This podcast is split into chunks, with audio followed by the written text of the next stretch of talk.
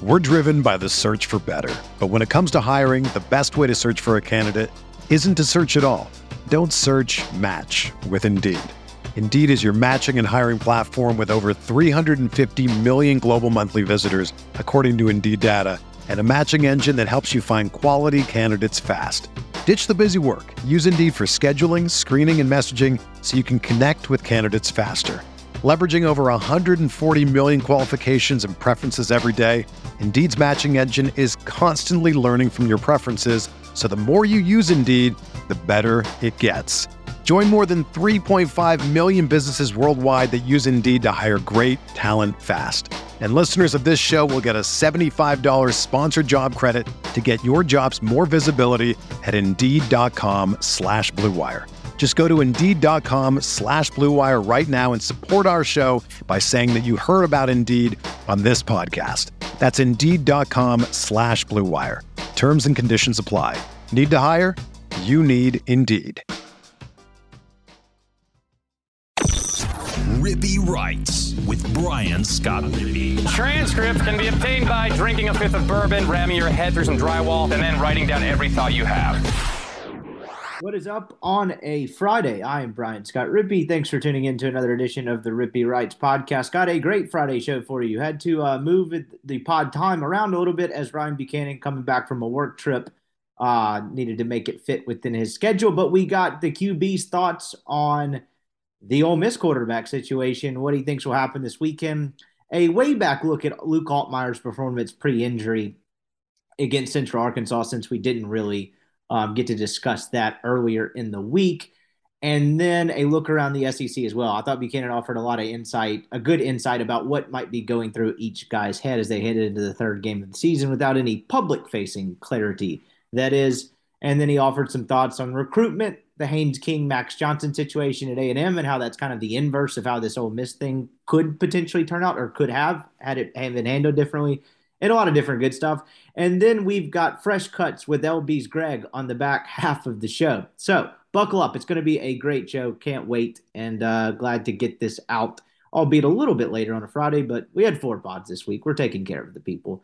Before we get to that, though, I wanted to remind you the podcast is brought to you by Mims Insurance. Matt Mims is an independent insurance agent based in Oxford. Everything's expensive right now. Gas, groceries, you name it, inflation's high. You don't need to be losing money just because you don't know how the ins- how to approach the insurance process and how it works. It can be confusing. It can be overwhelming. Which agency do you go with? How do you get the best quote? Who's treating you the right way? Who's trying to one-up you and get into your wallet a little bit? Matt Mims eliminates all of that. He's an independent insurance agent licensed anywhere in the state of Mississippi. So if you're anywhere in Mississippi, he can help get you insured. All you do is you give him a call at six oh one, I can't get it pulled up. There we go. six oh one, two one eight, seven eight five four. You give him a call. You tell him I sent you.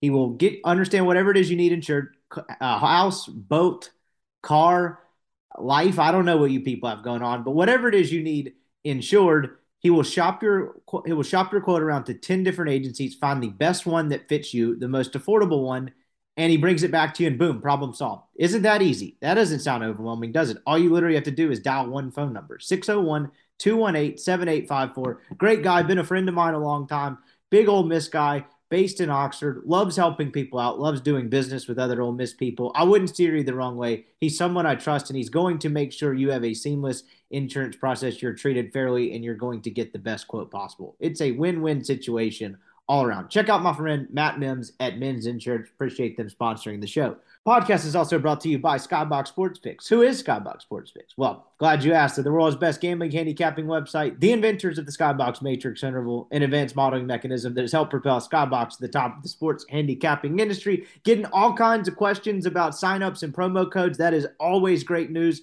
as more and more people are turning to Skybox. This is usually when you kind of see the uh, the turn towards the, my friends at Skybox. You get about two week, two, three weeks into the season, guys start losing some cash on their own, and they're like, you know what, why don't, why don't we give the professionals a try, which is always great. Skybox are the professionals. They are going to make sure they're the only consistent way to profit in the long run is really what it comes down to. You're not going to do it in the long run off your own brain. They're the professionals. They send you a nice, clean spreadsheet via, or I say spreadsheet, picks, list of picks via email every week. confidence ratings, all kinds of different stuff in there. And they're going to make sure you bet smart, you bet wisely, and you're on the right side more often than you're not. You can choose a picks package that fits your price range, month long, season long. I'd recommend just signing up for the all year, all sports pass.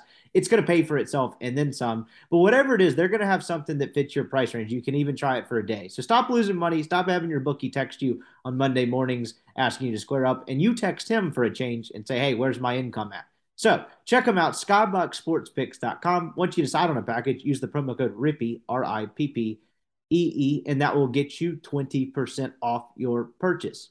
Check them out, skybox sports picks dot com. Here is Jackson Prep legend, Ryan Buchanan. All right, we now welcome on, I'm all out of M I S superlatives, Ryan Buchanan, former Ole Miss quarterback. We made it four weeks before I uh, ran out. Uh, we are here on the eve of Ole Miss's really first real test of the season against Georgia Tech, here to chat a little, probably a little quarterback stuff.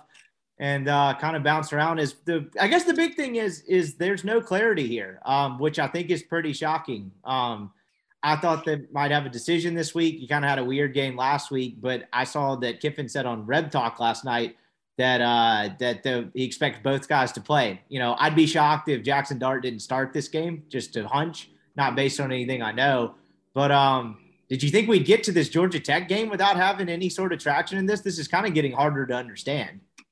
Yeah, I mean, I, I think most people wanted a starter by now, uh, but like, it, I can, I can, I can understand Lane's point of view too as well. Uh, I mean, you know, I, did Luke Luke got hurt last week at some part of the game, didn't he? What was that? I never, I never heard that. So yeah, that's what happened. And like, I was going to get your kind of take on what it was last week. We moved the schedule around a little bit. We got dudes jetting all over the country. Weldon was in Europe. You were in San Diego. I mean, this podcast is really just global at this point. You were back from a, a work trip.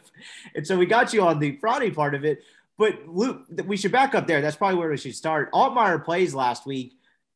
The opponent kind of screwed up what they were trying to do, right? They kept blocking punts. And so he leads the first drive and then probably goes, what, eleven, twelve minutes without actually leading a real drive again, because, you know, U C A literally exactly. cannot get a punt. They off. Can't snap a ball or have a special yeah. teams. I mean, it was the bad news bears out there. I mean, it was just horrendous. They're just in way over their depth. Like they're, they're there to collect a check. I get it. But like, it's not actually trying to get anything. It's just hard to do. Like, you know, you can't convince me that Kiffin the third time they punted was like, don't block this shit. Just let the kid punt it. Just let I it know, get it off so he can know, get a drive. I know. So he, he gets two or three, I think he gets three drives. And then sometime midway through the second quarter, he he gets hurt. I've been told that it was on the dive when he dove in on the run, he hurt his shoulder. I, I don't know if that was the exact point. That may have been what it was, but it became very clear on that next drive, about five minutes to go in the second quarter, something was wrong. And it culminated in that interception where it didn't look like it was a great decision, but the ball had nothing on it and it was inaccurate. And you could tell it was to the point of his, something's wrong. Like his shoulder was physically compromised. That much seemed abundantly obvious. And he didn't come back in the game. Dart came back in the game after that. Yeah. And then you kind of had a weird deal where media relations put out an update in the press box that he was pulled because of the interception, not because of the injury, which is just a bizarre thing to update, even if that was true. But then they walked. That's pretty strong to say. I, that, I just, yeah, that's a pretty strong statement.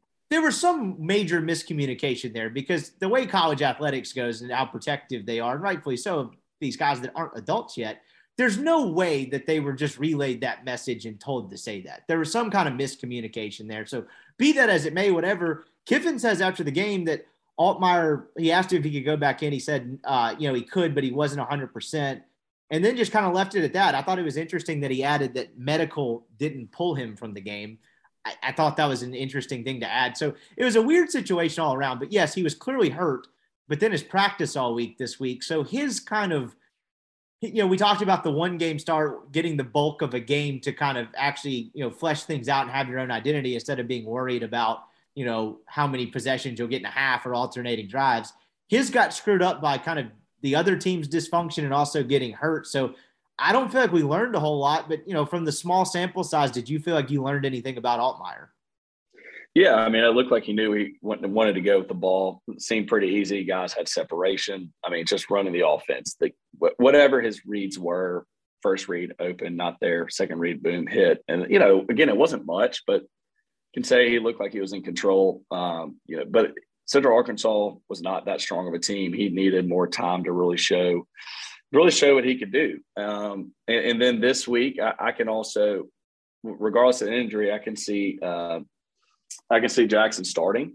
Um, and I, I think, I think Kiffin. I, if I had to take my guess, Kiffin almost wants to give him that second chance to prove like out oh, he was right in bringing in Jackson because he has talent, he has a bigger body, and he wanted to give Luke that opportunity. You can say he got screwed. It did suck sitting on the sideline, not getting to show that, and then you get injured, right? And Jackson got to play a lot of those minutes after that. So um, I think he's going to get Jackson the shot. You know, if he goes down and and well, look, we just put the ball on the ground and does, he doesn't have to do much like he did the first week. Like, great, we scored. Georgia Tech's at least in A C C, uh, in the A C C conference, you know. And but I, I think he's going to give him that shot. If he goes down and makes one big-time throw and then takes care of the ball, I think he's going to try to roll with Jackson. But if we have a bad pick, we make a bad read, all right, Luke, Luke, you know, Luke gets two. But it's kind of what I'm assuming is back on him, like, I'm going to roll with you until you give me a reason not to. That That's kind of how I feel like. And you can, it's smart to say, I want both quarterbacks maybe playing, but that's true. You know, Jackson doesn't do what he needs to, to win the game and run the offense the way it's supposed to be run and go through the reads he's supposed to, then yeah, Luke will. Um, so I, that's kind of my take on this. I mean, it's nothing like a knock against Luke. It kind of sucks about what happened, but I can see Jackson starting for this. And again, it's his to lose. Like, I'm giving you that opportunity. Let me keep you in there, et cetera. Yeah, absolutely. And what you said at the first part of that, too, in particular, when talking about Luke Altmaier, was I went back and watched the game on Sunday. And again, limited sample size, untrained eye here. But one of the things, like few things that did stick out, as you mentioned, he looked like a guy that knew what to do with the football. And it did look more Um, a little bit more decisive than what Dart showed against Troy, yeah. particularly in the first half. And that seemed to be, it looked like more like a guy who had been in the system for a year, like, and that had been in the program for a year and kind of had a better grasp of the playbook scheme, whatever you want to call it, and just looked a little more comfortable with kind of some of the reads that come with it. Of course, that quickly gets messed up with the injury and just kind of the way the game went. But you know, small sample size, those first couple of drives when he did throw the ball, you know, one, guys were running wide open because it's U C A, but he did look decisive. And I thought that – He did. I thought he looked decisive. That's kind of the way I took about it too, yeah.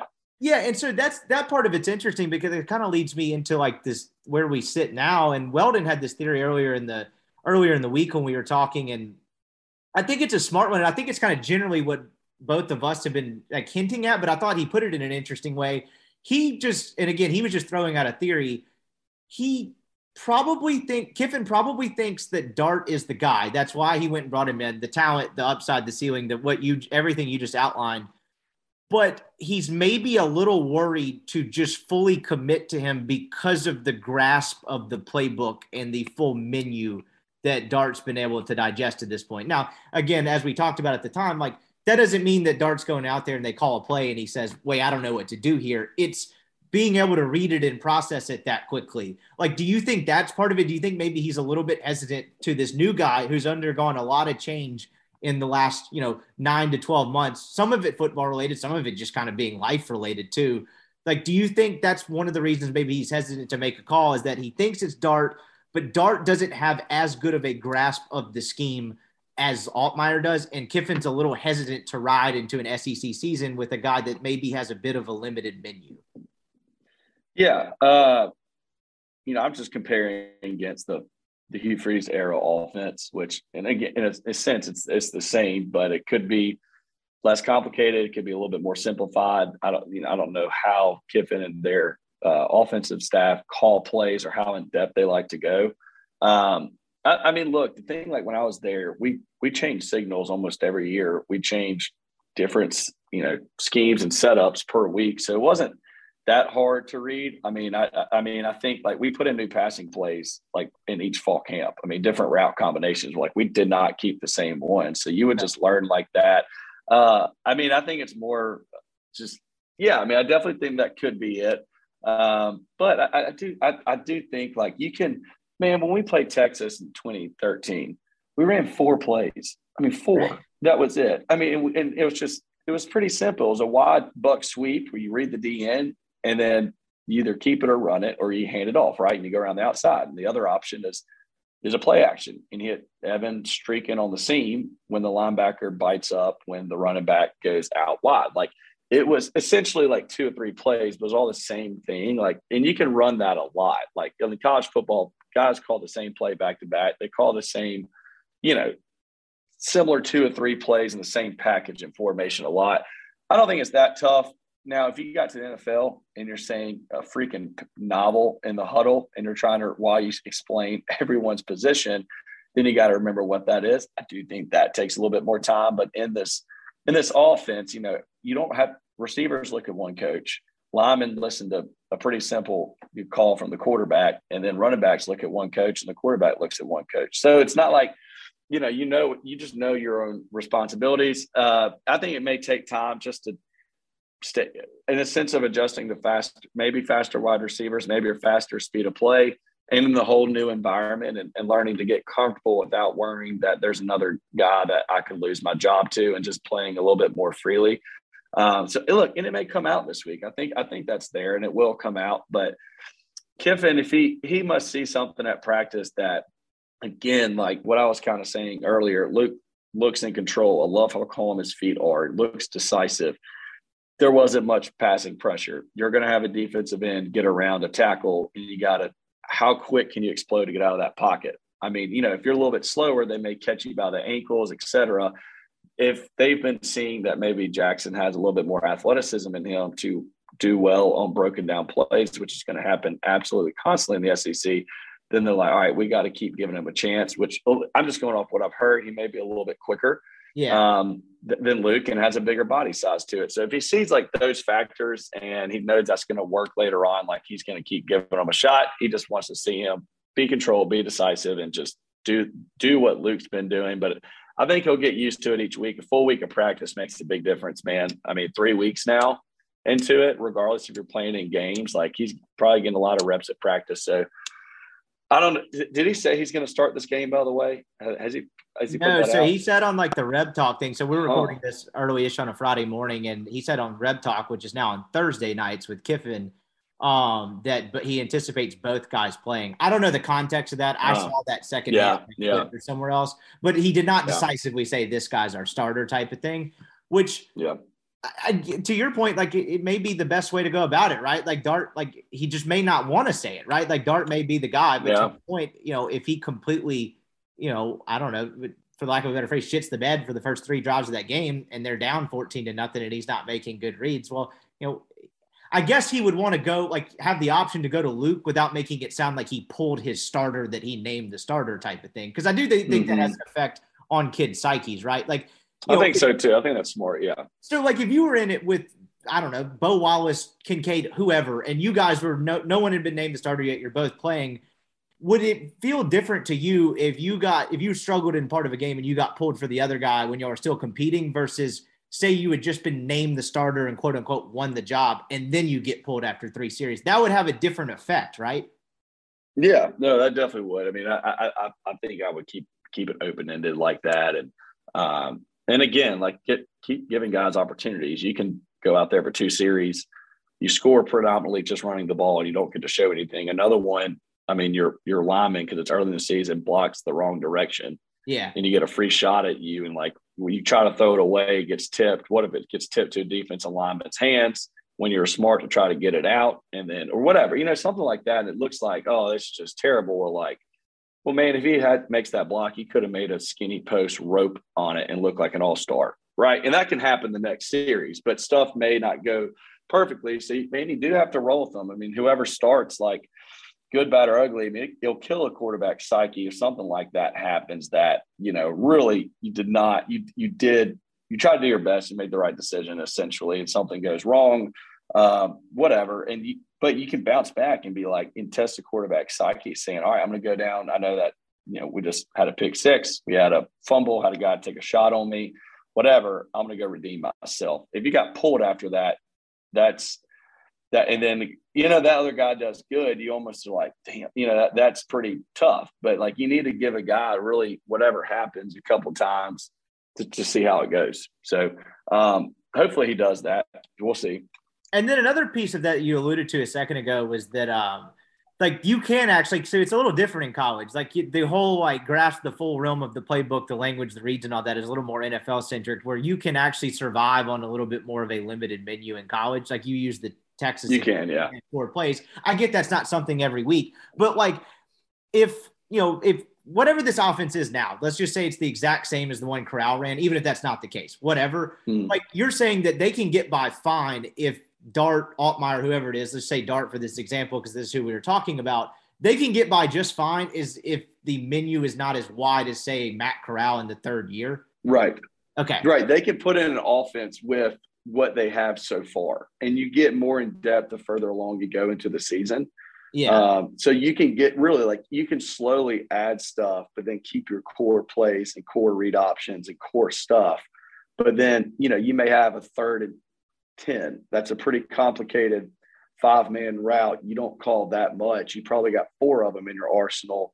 You can take that and go a little bit further, add in a motion with it, which is a different call, fake a play action, then roll out. You know, there could be more, again, more in depth than just a standard drop back, five-man protection, five routes, uh, you know, five-man route. So it's a uh, Well, I think they can get more in depth, but you can win games off of, like, your core stuff. And it's been three weeks in; they're just going to keep adding more, more stuff. But they're going to. It's a long it, look. It's all con- conceptualized. Like, you have, if you understand a concept of a two man, two you know, two by two, and typically coaches will always call this. If you call a route to the boundary side, like the short side of the field, and the two backside guys typically have the same route. And are one of, like, two choices that no matter what, they're on the wide side, they're going to run an over post curl and over backside dig, or, like, it's pretty, you know, it's usually, it's not too complicated, but if you understand the concept, they're always going to have one of two on the backside routes. Then you just, you, you can program that in your brain. I think he's getting more used to it, but look, yes, I think right now they will, they're not going to overload him with everything that you have in fall camp and say, all right, let's see how you do. Like, it's going to be a slow walk into it.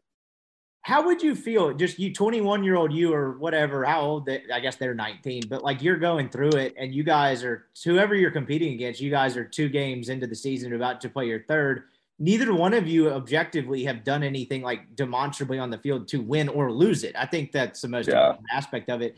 Would you – I mean, this seems rather unprecedented, the way they've handled it. I know we talked about the Harbaugh example, but I'm just curious, like, you in their shoes, how do you think you would feel going into the third game not having really any clarity? Would you be encouraged? Would you think it's weird? Like, what do you think? Oh, no, I'd be encouraged, man. Okay. I mean, like, I'd, I'd be like, dude, like, I still have a chance, because they both know, like, I know what I can do. Like, if I'm just putting myself in that situation, I know what I've done at practice, I know what I've done at scrimmages. I just want to be afforded that situation. I just, I just want to be in when we call, you know, a dig with a post over the top, and a safety bites down the dig, and you hit that post over the top. Like, that, again, you may not have that for three possessions based off what happens in the game, but, like, if I still think and believe Coach Kiffin that I'm going to get my chance, I'd be itching at the bit saying, like, hell, you know, hell yeah, let's go. You know, I mean, like, I want to show this compared to, like, you know, you know, the kind of the freeze way, like, I'm going to pick a guy in the first half of the first game, and that's it after. It's kind of like,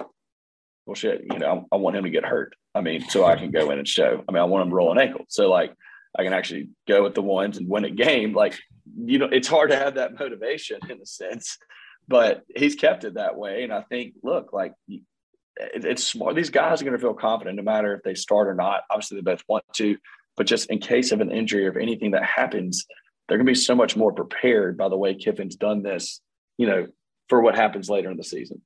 Yeah, and that's kind of the contrast. And that's, you've been, I think, smartly beating that drum for the past couple weeks of, like, trust the process. He's a more experienced guy dealing with quarterbacks, right? Like, he has a pretty rich track record with this. Whereas, like, you know, with fans, they don't seem to like it because they're like, that's kind of what fans do, right? They're tribal. They pick one side, pick the other. And it's something yeah. different. We all hate something different that's never been done before. So the fact that there hasn't been a quarterback selected yet must mean something's wrong, type of thing. But it's interesting too, yeah. like, to your point is, like, it's actually kind of making both of these guys, you know, remain engaged and in a way more confident, even though eventually there will have to it be. It does. It does.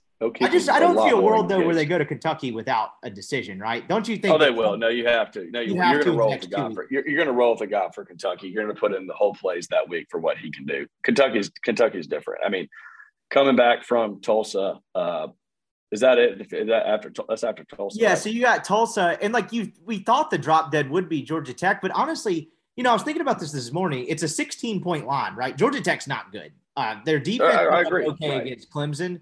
But, like, I've had on an analytics guy on the Thursday show, and he's a Georgia Tech, like, writer, and he was like, look, they're staring three and nine in the face. They suck. So, like, yeah. It's a sixteen-point line. If that's in Oxford, what do you figure it'd be, twenty-one-ish? That's not that different than the Troy line. You know what I mean? Like, I how agree. Similar is it? Yeah. I get it's an A C C school. And so we saw this as the drop-dead date, but maybe Kentucky is. You know, maybe he thinks, and probably rightly so, he can get by these next two games with still a little indecisiveness. And Um, so maybe that's the drop deadline. It's it's it's unconventional, but it doesn't necessarily mean it's the uh, it's the wrong way to do things. I don't guess. No, dude, I'm telling you, you have enough experience. Luke playing last year, and then at least for a little bit that he has, and then giving both guy reps, even if it was like Jackson for more. You know, he plays played more so far due to Luke's injury, right. supposedly. Um, you know, whatever happens to Georgia Tech, like if one guy looks better than the other, still let the other play. Like you could, you again, you could take this going in and then maybe Tulsa separate a little bit there.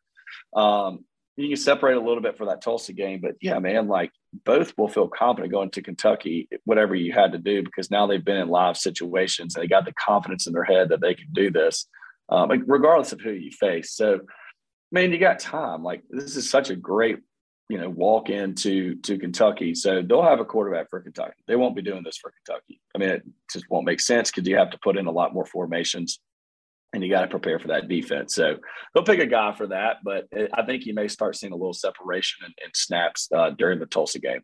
And it just continues to underscore what a blessing this schedule has been for a team. It's a, a blessing, man. I, I mean, it's amazing to think if we had like Texas week two. I mean, it's just, impossible. Just, you couldn't gosh. do it this way. Right. I mean, right. even last year, I don't think you could do it this way. Louisville didn't turn out to be any good, but I don't think you could do the two Q B thing on a neutral field against a competition. I, I agree. Like that'd be much more difficult to do. And it's probably a good way to transition to the S E C stuff before we get out of here. The flip side of this is actually playing out at Texas A and M, right? They named Haynes King the starter over Max Johnson, the L S U transfer.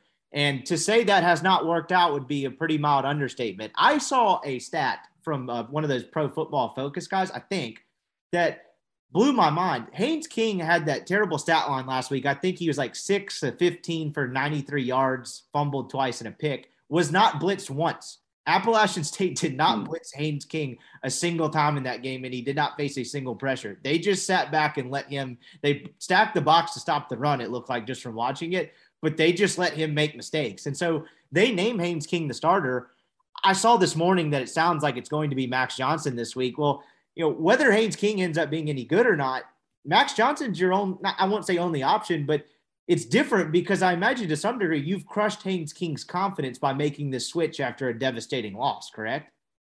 Yes, that's right. I mean, I, and, well, I mean, I wouldn't say he deserves it, but like App State's probably not a horrible team. They're probably pretty good this year. But if you didn't get that many blitzes, like if you were getting blitzed, just you throw a complete a pass and get rocked by a D N or a tackle because your offensive lineman just they're right. new or something like that. I, I do get that, uh, but this is this is the difference that you, I've always talked about how how big scrimmages are and how big like letting both quarterbacks play through these first couple games is like. I mean, you get to see how they run in a game. Like, I mean, if you have how do you take care of the ball in a game? How do you you know throw it away when you need to? How do you know when to take a shot? Like, you have to go through a game to see this. Um, and it look, I think Haynes King like. runs maybe a four five forty, has taken off on great, you know, from a recruiting standpoint, probably looks fantastic. But you make these kind of mistakes. You can't judge a quarterback for the guys that play great on seven on seven and run a good forty-yard dash.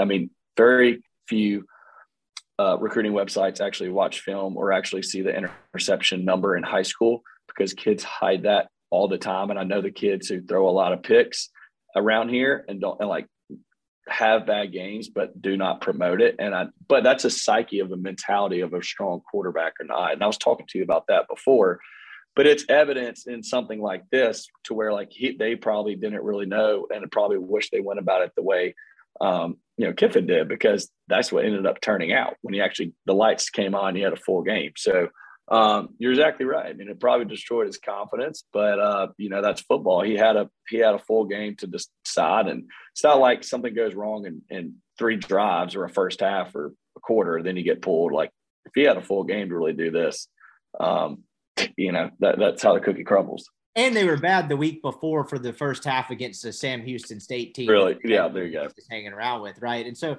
and the seven-on-seven piece of it is interesting, just as quarterback recruiting as a whole. You talked about this right before we started recording. That's why this is such an inexact science, right? Like, look, part of it, they're, yeah. these kids coming out are sixteen, seventeen, your body changes, whatever. But a big piece of this is the fact that it's so heavily weighted on camps versus high school film, right?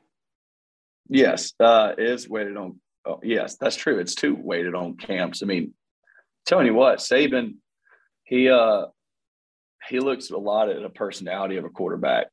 Like, if you don't fit, he can he can read on your visits. If you go a couple times, the mentality of a guy like Mac Jones. Mac's a cool cat. Um, he's a smart guy.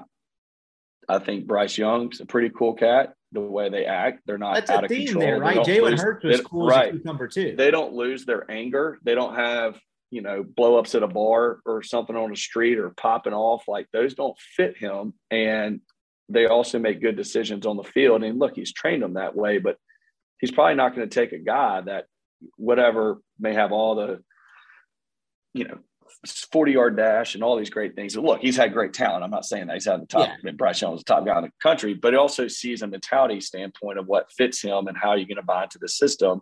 And I think that may plays out of how erratic they are on a football field and the decisions they make of having to calm their brain, learn an offense, and run it like a business. So he looks at a lot of that in recruiting.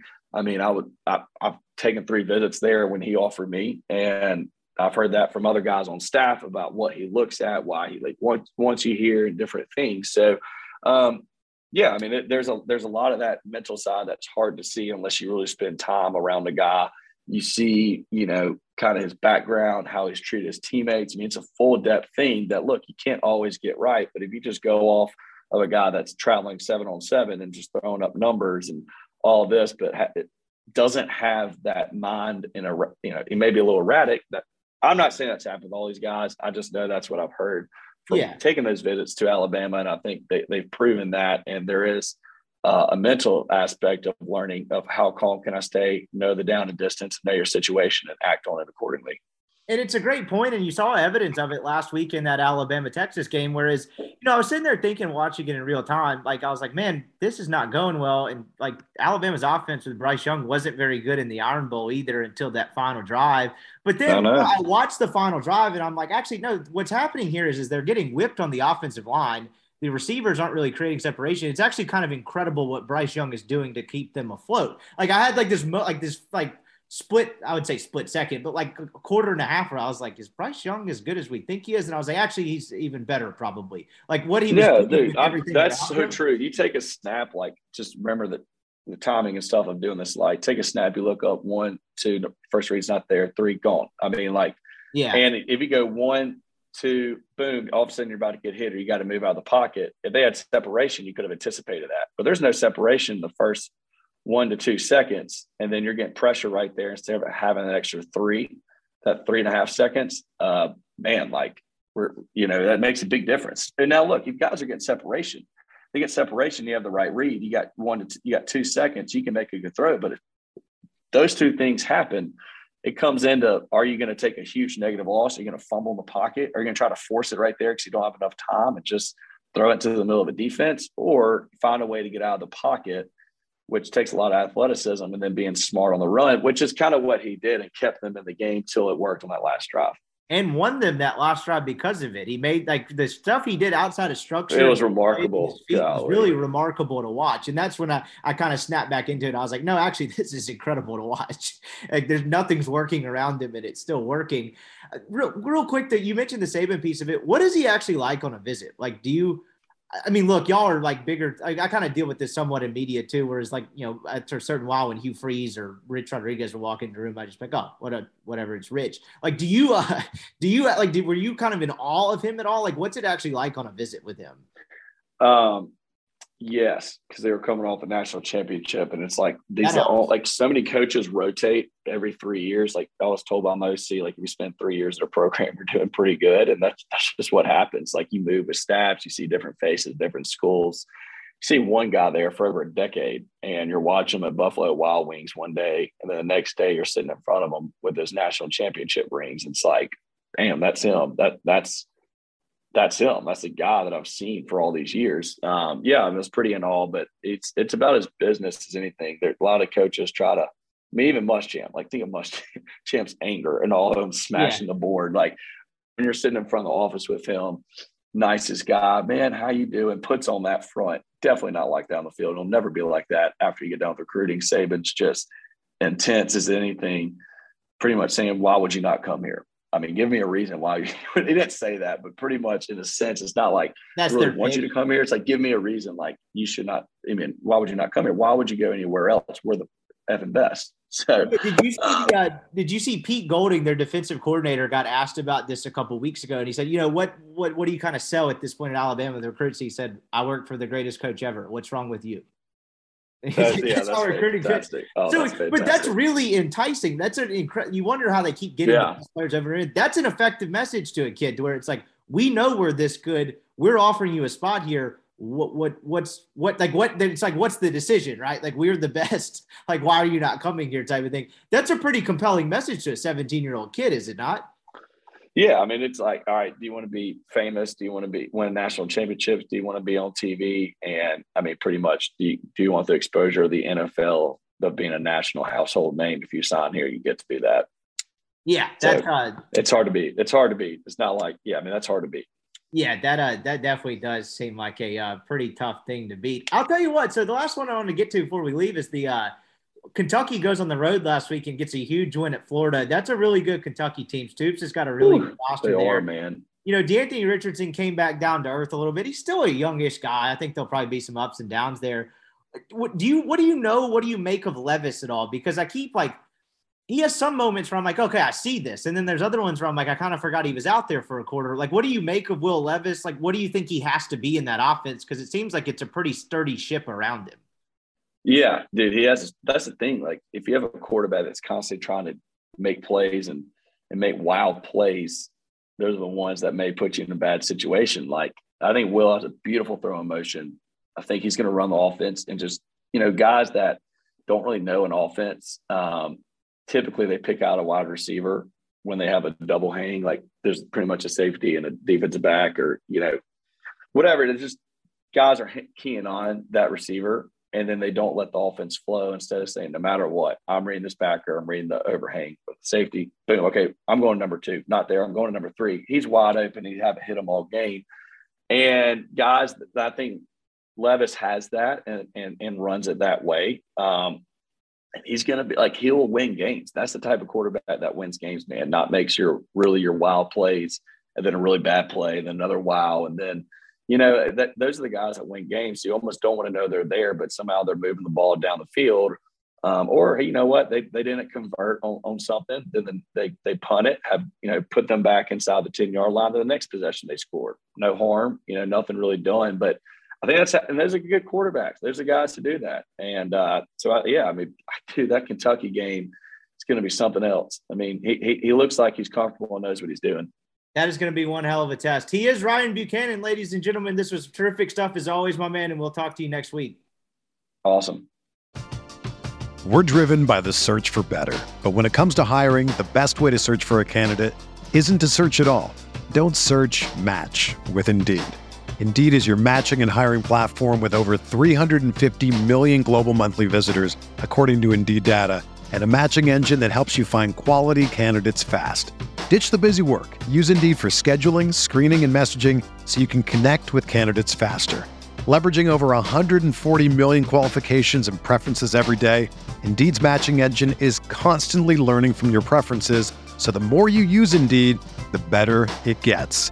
Join more than three point five million businesses worldwide that use Indeed to hire great talent fast. And listeners of this show will get a seventy-five dollars sponsored job credit to get your jobs more visibility at Indeed dot com slash Blue Wire.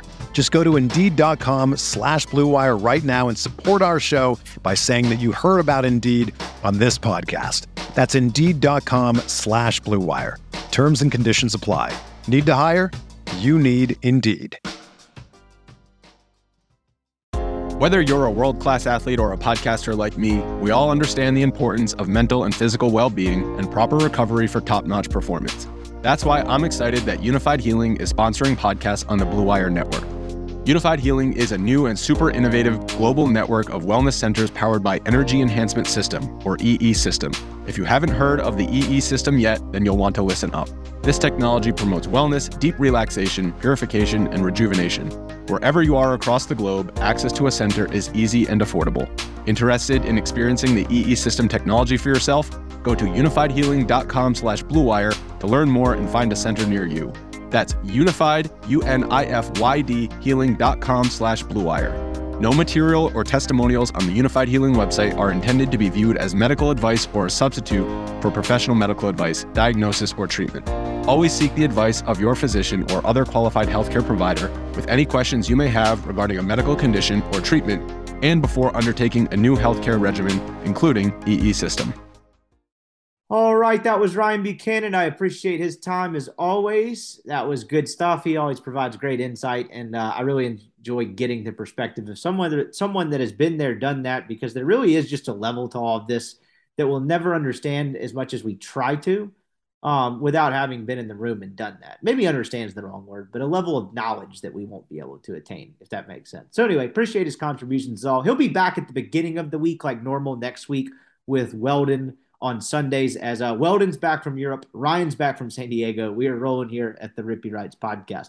Before we get to uh, L B's Greg and Fresh Cuts with Skybox, I wanted to take a break to remind you the podcast is brought to you by our friends at BetterHelp.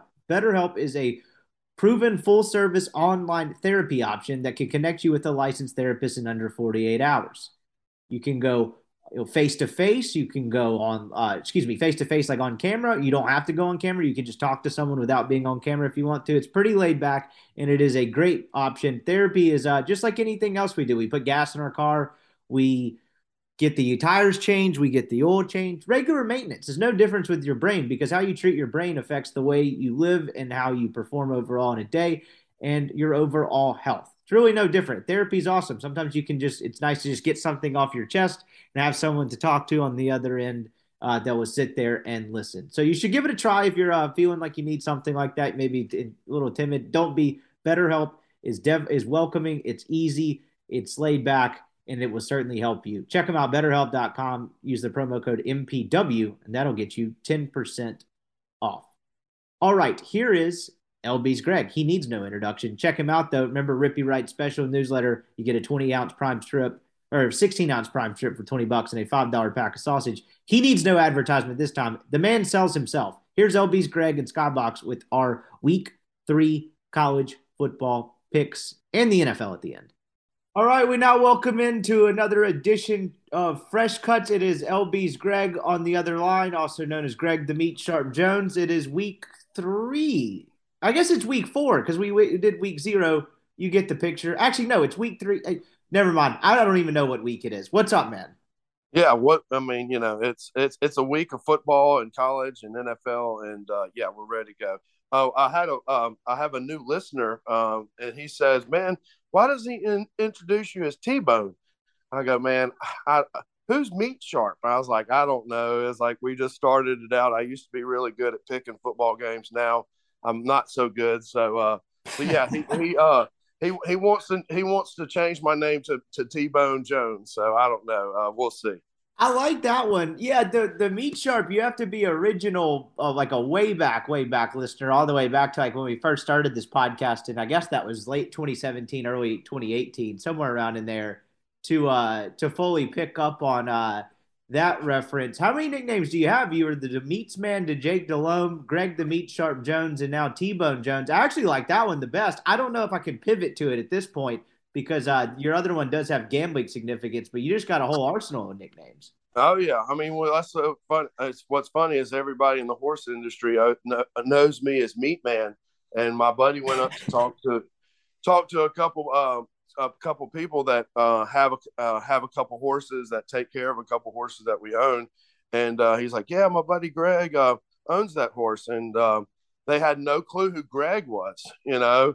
And uh, as soon as he's like, oh, you know the meat man, right? And she's like, yeah, we met him in Maryland. And he's like, yeah, that's that's Greg. He owns he owns the horse with those guys. So, um, so yeah, I, I guess that's good or bad. I don't know.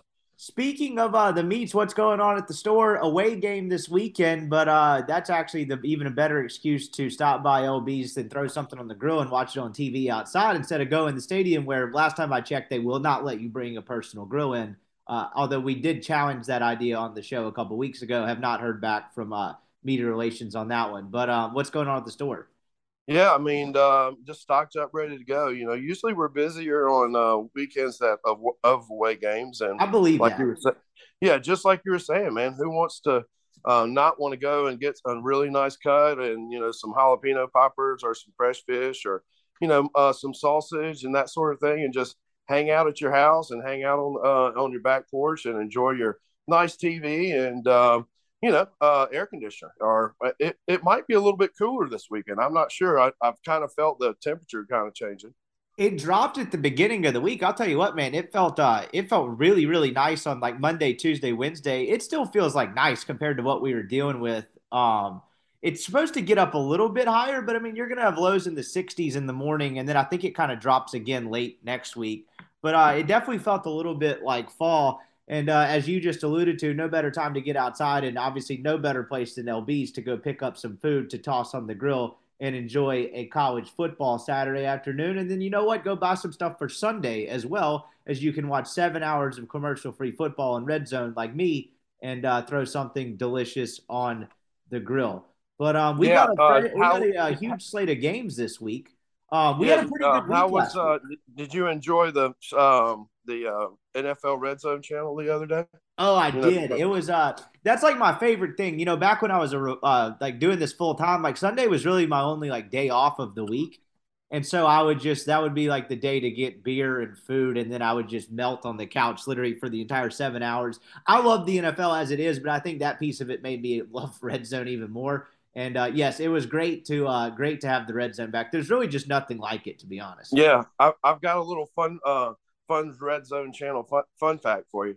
Throw so um, the uh, you know the Scott Hansen, the guy that said you know that does everything, and you know how he starts out the show and everything. He's like, "Welcome to N F L Zone Red Zone," and he's like, "Starts now." Yeah. So he is a uh, horse partner with us on a, a horse that's named Starts Now. Are you sure you're not in the mafia? Like, there, this horse community has so many famous people. I mean, Jake. No, we uh, we bought. Uh, I'm in with a uh, syndicate in New York called American uh, America's Pastime Stables. So they were kind of baseball related and that sort of thing. And they actually um, run a um, the summer league for the collegiate team. So a lot of the Ole Miss players go up there and play on a couple of their teams. Uh, they had Justin Pinch one time on a year. So.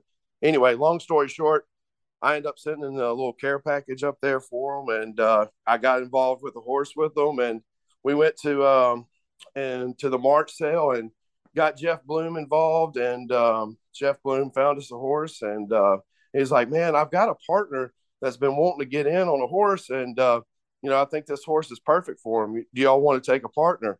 And anyway, the partner ends up being Scott Hansen, and uh, – That's they wild. uh we they named the horse Starts Now. So that's a that's a wild fact. That's pretty cool. You know that's uh so it took me a couple years to realize this. You know, there's technically like two Red Zone guys. Yeah, yeah, yeah. So but like I didn't Scott, know Scott that. I had Scott Hansen like the entire time, like I was in high school and everything, and most years in college. And then one time we switched in college. Maybe we had DirecTV. Maybe that's yeah, what it was. It was kind of the uh, dark-headed guy. The dark yeah, Andrew Siciliano. Yes, that's and it. That's it. I'll never forget though. I, I flipped on Red Zone. I think it was because we had DirecTV. If I'm not mistaken, it's because DirecTV. You know, that was originally like Sunday tickets thing, right? You had to get Dish or DirecTV or whatever it was to get Sunday ticket back. At, like now, you can get it a lot easier. But I'm pretty sure they have their own Red Zone because of that, if if I remember that right. But I flipped it on. And it's it's not Scott Hansen. It's this other dude. And I'm like, I don't understand it. Did he die? Did he get fired? What's going on? And then I had to like Google, and that's when I found out there were two red zones. And it really just kind of broke my brain for a second. Yeah, I mean, you know, it just, but yeah, uh, but the Scott Hansen is the owner of the horse, and he, uh, we named the horse Starks now. Scott Hansen is my red zone guy. I don't acknowledge uh, Mister Siciliano. Not that he's bad. I'm sure he's a I nice agree. man, but I just won't acknowledge it. I agree. There's probably someone else out there going, who the hell is Scott Hansen?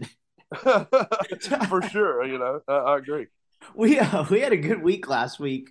Um, we uh, so Skybox, we were at some, we had no separation. We had the same record through the first two weeks. We're all six ten and one. We all went two seven and one last week. Again, I'll remind you, Skybox is just giving these picks to us and the people for free to uh, let us two idiots challenge them. This is not their paid picks, but.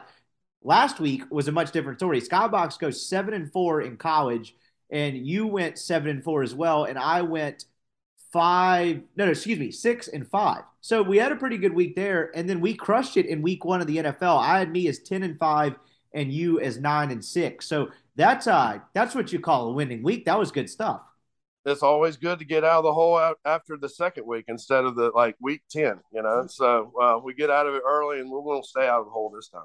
Mine have been all over the place. Obviously, if you were listening to this and you read Neil's picks, you'd be like, what are you talking about? So my picks in Neil's picks column are absolutely atrocious. I believe I'm five and seventeen against the spread, which is just absolute garbage. But you might say, well, how is that possible? Well, one, I don't really remember what I pick afterwards, so I don't keep it consistent.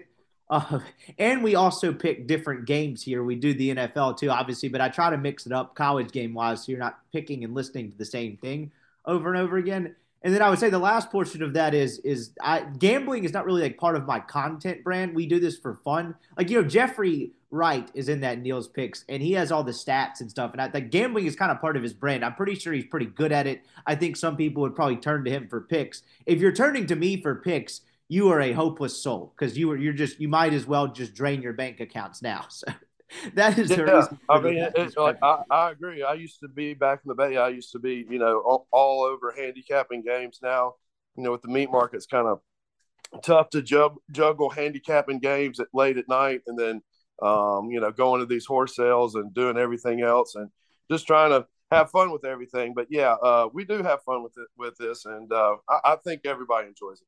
Yeah, no, I, absolutely. I was, I was like just kind of just explaining why, like the discrepancy in records there, but like, you know, to like actually do it, you know, Jeffrey, I'm pretty sure keeps up with this record year by year. And if that's going to be like radio guy, if that's going to be kind of part of your like brand, like you got to actually kind of look into what, you know, different statistics and what you value and whatnot. I'm just do using it as a vehicle to like talk about the games. Um, so and and what you can't, we can start a hashtag that says fade the Rippy. I do. I've been I've been trying to get that going on the board all week. I was like, look, if you if you fade me, like you'll have a second home by the time this season's over. So like, you know, really, I'm the I'm the hero that everyone uh maybe not the one they want, but the one they deserve. So that's we got I, I that going. Say, I will say I will say your wins look a lot better than your losses. How about that? Yeah, hell yeah, they do. I only remember my wins too, and I was about to close that segment, I, that portion of it, by saying, you know, don't mistake me for a shark. But I have no idea how anybody could do that given uh, the history of uh, this show and the record of those picks. Yeah, I will say some of our victories yesterday, uh, last week, consisted of uh, Bears and Lions, maybe. And oh, yeah. No, that stretch where we went Bears, Lions, Texans was some of the easiest, you know, quote-unquote money we made. Like, that was uh, – and we could have had a uh, money line on the Steelers. Did we have both – I think I had the Steelers. We, took, sure. we both took the Steelers, too. We rode the dogs. We both kind of picked up on the scene. You know, weird stuff happens in the N F L in week one. Underdogs usually have a, have had a pretty good record in the last half decade in the N F L in general, but especially week one, you know, larger point spreads. Uh, you know, we could have had a bunch of money lines. Like Atlanta p- pissed that game away. Like that would have been a nice money line play. And then Houston would have been another one. They absolutely choked that game away. So like the easiest money we made were on the bad teams because they damn near should have won the games outright. Yeah. I mean, like I said, that's why you get on those dogs early and often.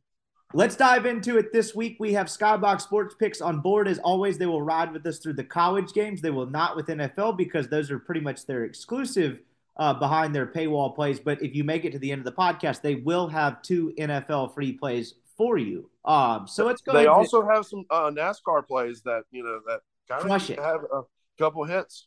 My guy Mark Harris absolutely crushes it on NASCAR. I'm glad you brought that up. He is uh, he is very good at it. I'm pretty sure that is either already free or soon to be free to the people um, as just a complimentary thing for Skybox. I got to double check with him that he mentioned it a uh, couple uh, couple weeks back. Let's um let's dive into it here. Let's uh let's go ahead and get to the first game. We will start with Georgia, South Carolina. It is Georgia minus twenty-four and a half at South Carolina. Uh, I'm going to go – I mean, I know Georgia's just on another level, and they haven't uh, given up a touchdown all year. But uh, – and Spencer Rattler uh, literally ran for his life uh, in Fayetteville. So, back-to-back road games against two really good teams. You know, that's a lot of points in an S E C game. I, I, I see Georgia just absolutely thrashing them. But for some strange reason, you know, I know South Carolina's gone into Athens and, you know, weaseled out a, you know, win. But this might be a different situation. I don't know. I'm going to go – I'm going to go Georgia. I think they roll. I think so, too. I kind of had the same debate, internal debate that you just had there is, you know, I was like, man, that's a lot of points. Like, who's taking South Carolina here? Like, without looking at it, my assumption would just be everyone's on Georgia. But I'm not going to make this more complicated than it is. Um, I think Georgia rolls here. Um, twenty-four and a half is a lot of points, like as you just mentioned on the road. I'm just not sure South Carolina's roster is even virtually competitive against something like this. Georgia's rolled through the first two weeks. I'm going to take Georgia. Skybox is on South Carolina minus twenty-four point four. That's a new line. I'm guessing that's a typo. I guess you could try to get it at twenty-four point four. I don't know how that would work. I don't know that's exactly what difference line. that would make, but uh, Skybox is on South Carolina there. That's a uh, European line.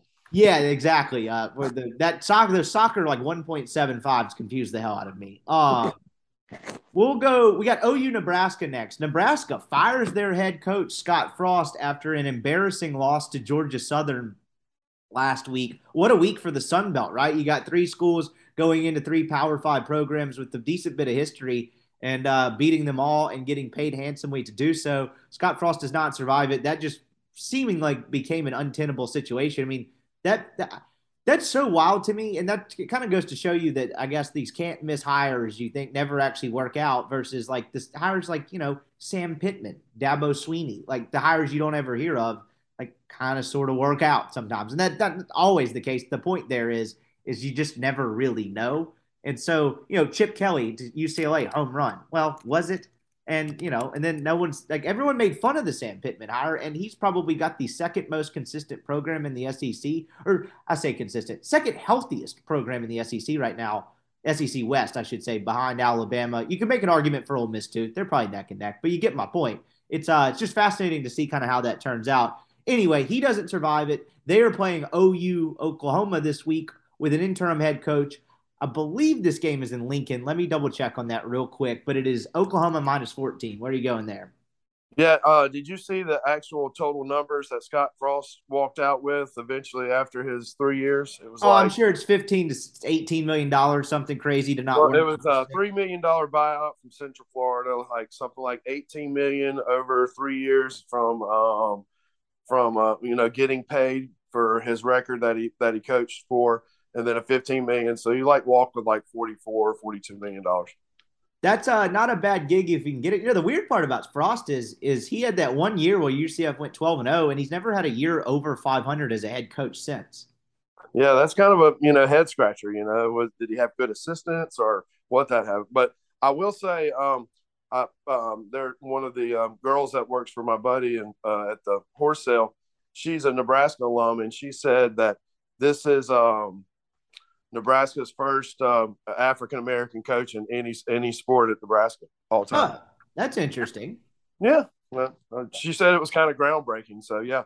Uh, I, I'm actually going to pull for the guy. I think, you know, you kind of um, – whenever you – you know, I don't know. I don't know if Scott Frost was the was the bad thing, you know, but I, I'm going to I'm gonna go with uh, Nebraska here. I don't really know why either, but I think I'm going to take Nebraska too. This game is in Lincoln, and it is at eleven a.m. You know, Oklahoma's ranked number six. I'm just not sure how good they are. Dylan Gabriel, Jeff Lebby, I think is a pretty good offensive coordinator. Um, but Oklahoma hasn't really been tested yet. I, this one, it makes no sense, right? Like, why in the world would you pick Nebraska? So that's exactly why we're going to do it. I'm going to take the Nebraska Cornhuskers plus fourteen. That's going to be a classic one where you look up at eleven thirty and it's twenty-one nothing, and you're like, what did I just do? Um, But, yeah, that's why you have all day, all day to get that money back. That's it, why we pulled them. Exactly. Just, you know, put yourself in a hole early. You don't want to make it easy on Vegas. We got to challenge ourselves. Although Skybox is rolling with this, so they have Nebraska plus fourteen as well. So maybe, uh, maybe we are on to something there. Um, let's keep it rolling here. We'll stay. Uh, we'll go out to the West Coast. We have B Y U at Oregon. Um, what a couple weeks for Oregon, right? They get, or excuse me, B Y U. They get Baylor at home. They beat them in overtime. Then they're going to go to Oregon. That's uh, that's some pretty solid scheduling. And look, if you're a non-power five team and you're going to run the table, um, having two ranked wins under your belt at the time, that's the way to do it. That that's a way to ensure you don't get the U C F, you know, first year Cincinnati treatment. You know, Cincinnati gets in the playoff last year, obviously with the weird set of circumstances. But uh, that's interesting. It is B Y U. Plus three and a half, actually, excuse me, plus four. Skybox got it at four. At Oregon, Oregon looked terrible against Georgia. This is one of those ones that doesn't make any sense. And for that reason, I'm going to go Oregon. I think B Y U is a better football team. They really impressed me in that late night game last week against Baylor. But why Oregon's favored by four, I have no idea. And so, therefore, I'm going to just lean straight into it. I'm going Oregon Ducks minus four. I'm gonna I'm, I'm gonna take B Y U for some strange reason. I don't know. I took Baylor last week and actually um, had a uh, four game parlay, you know, on on on the hook and everything. But the Baylor uh, just kind of Baylor kicker, I guess, didn't like to kick extra points. I don't know. Anyway, I'm gonna roll with Baylor. I'm on B Y U on this. A lot of weird, uh, a lot of weird results with bad kicking the last couple weeks, particularly in the N F L. That that Steelers Bengals game was insane. The missed kicks, the missed extra point to send it to overtime. It's like, what what are we doing here, kickers? Let's start. Maybe they aren't getting drug tested. Let's start making those fellas pee in a cup. Uh, actually, they do, as Ole Miss well knows. Um, anyway, we'll uh, Skybox is on Baylor plus four. So, or excuse me, B Y U plus four. Baylor would be a weird one. Uh, so they're on your side on that one as well. Let's go to Atlanta. Ole Miss, Georgia Tech. Ole Miss's first real test of the twenty twenty-two college football season. No public clarity at quarterback. I kind of have a hunch as who it is. We've all covered that on the podcast this week. But uh, the Rebels' first test, I don't think Georgia Tech is a very good football team. If you listen to yesterday's show with Robert Binion, the Georgia Tech writer from S B Nation, who was really good, really offered an analytics and kind of numbers-based look at the Yellow Jackets. He thinks they're staring three and nine straight in the face. It is Ole Miss minus sixteen. Ooh, that was at fourteen and a half early in the week. It is Ole Miss minus sixteen. I don't know if that changes it for me. Actually, it does, but I'm not going to change my pick just because whatever. But that's uh, that's an interesting two-point jump. I'm going to go with the Rebels here. It's not necessarily because I have any sort of lean about whether Ole Miss is good or not. I just think the defense will travel, and I think Georgia Tech is awful. Yeah, I mean, you just have to just use your common sense right here. And if in Georgia Tech covers, you know, touche. So with that being said, I just see how just Ole Miss rolling through this and, you know, Uh, hoping, uh, hoping Kentucky can stay undefeated, and uh, that be a, a real. Supposedly, that's a stripe-out game. Did you see that on the Twitter? I saw that. I again. How, I'm not how gonna, well do you think that's going to work out? I was about. I know. I'm. I, I don't. I don't want to do the natural skepticism thing. I've tried to be a little more uh, optimistic about Ole Miss trying to do things like that. Not that I actually care, but just be less uh, cynical about things. Uh, that seems like one of those ideas that's a great idea in theory, but a lot harder to pull off. But look. I don't know if this is Paris Buchanan's department, but he's done a really good job with a lot of the in-game stuff. I'm not a D J guy, but I think the D J setup in the end zone is cool. Like, they make the game seem like an event and a party more so than anything, and I think they've stepped up in that regard in a lot of areas in the last couple of years. Um, but that being said, like, I guess they could pull it off. I don't know. That just seems hard to do. What does a stripe out mean? That's not the same thing as, like, a check out like Tennessee or Penn State does. Like, is that low? What does that actually mean? I think what they're going to try to pull off is like everybody wear the same thing for probably like five minutes so they can get a cool picture, and then you can take it off. But stripes I, I think would indicate we got different colors going, right? Yeah, it's like one one stripe has all red, one stripe has all uh, blue, and then I think the end zone's going to be all red. I don't know. There's a color scheme that they – um and magically have uh, appeared in their mind what's going to happen. So uh but yeah, check out the Twitter. We'll see uh, how that one turns out. So you're on the Rebels on this one, correct? Yeah, for sure. I think they roll. I mean, look, this could be a game where it's like, you know, ten ten at halftime, and you're thinking, oh, they're in a dogfight, and then Georgia Tech, like, you realize they can't score in the second half, and it plays out similarly to the Clemson game where Ole Miss ends up winning that thing, you know, thirty-four ten or something like that. I could see that happening. But I'll go ahead and lay the sixteen. Skybox is doing it as well. They like the Rebels this week, too. Let's go to Auburn on the Plains. You have Penn State and Auburn in the second of a home-and-home and an on-campus series, which I'm a huge fan of. I'm glad they're doing more of this instead of these kind of N F L venues. Like, how awesome was Texas's atmosphere last weekend? I like these a lot better than going and playing in, you know, the Falcon Stadium or N R G in Houston or Dallas and things like that. I just think it's cooler. It is Auburn plus three at home. This is a two thirty kickoff. It's the C B S game.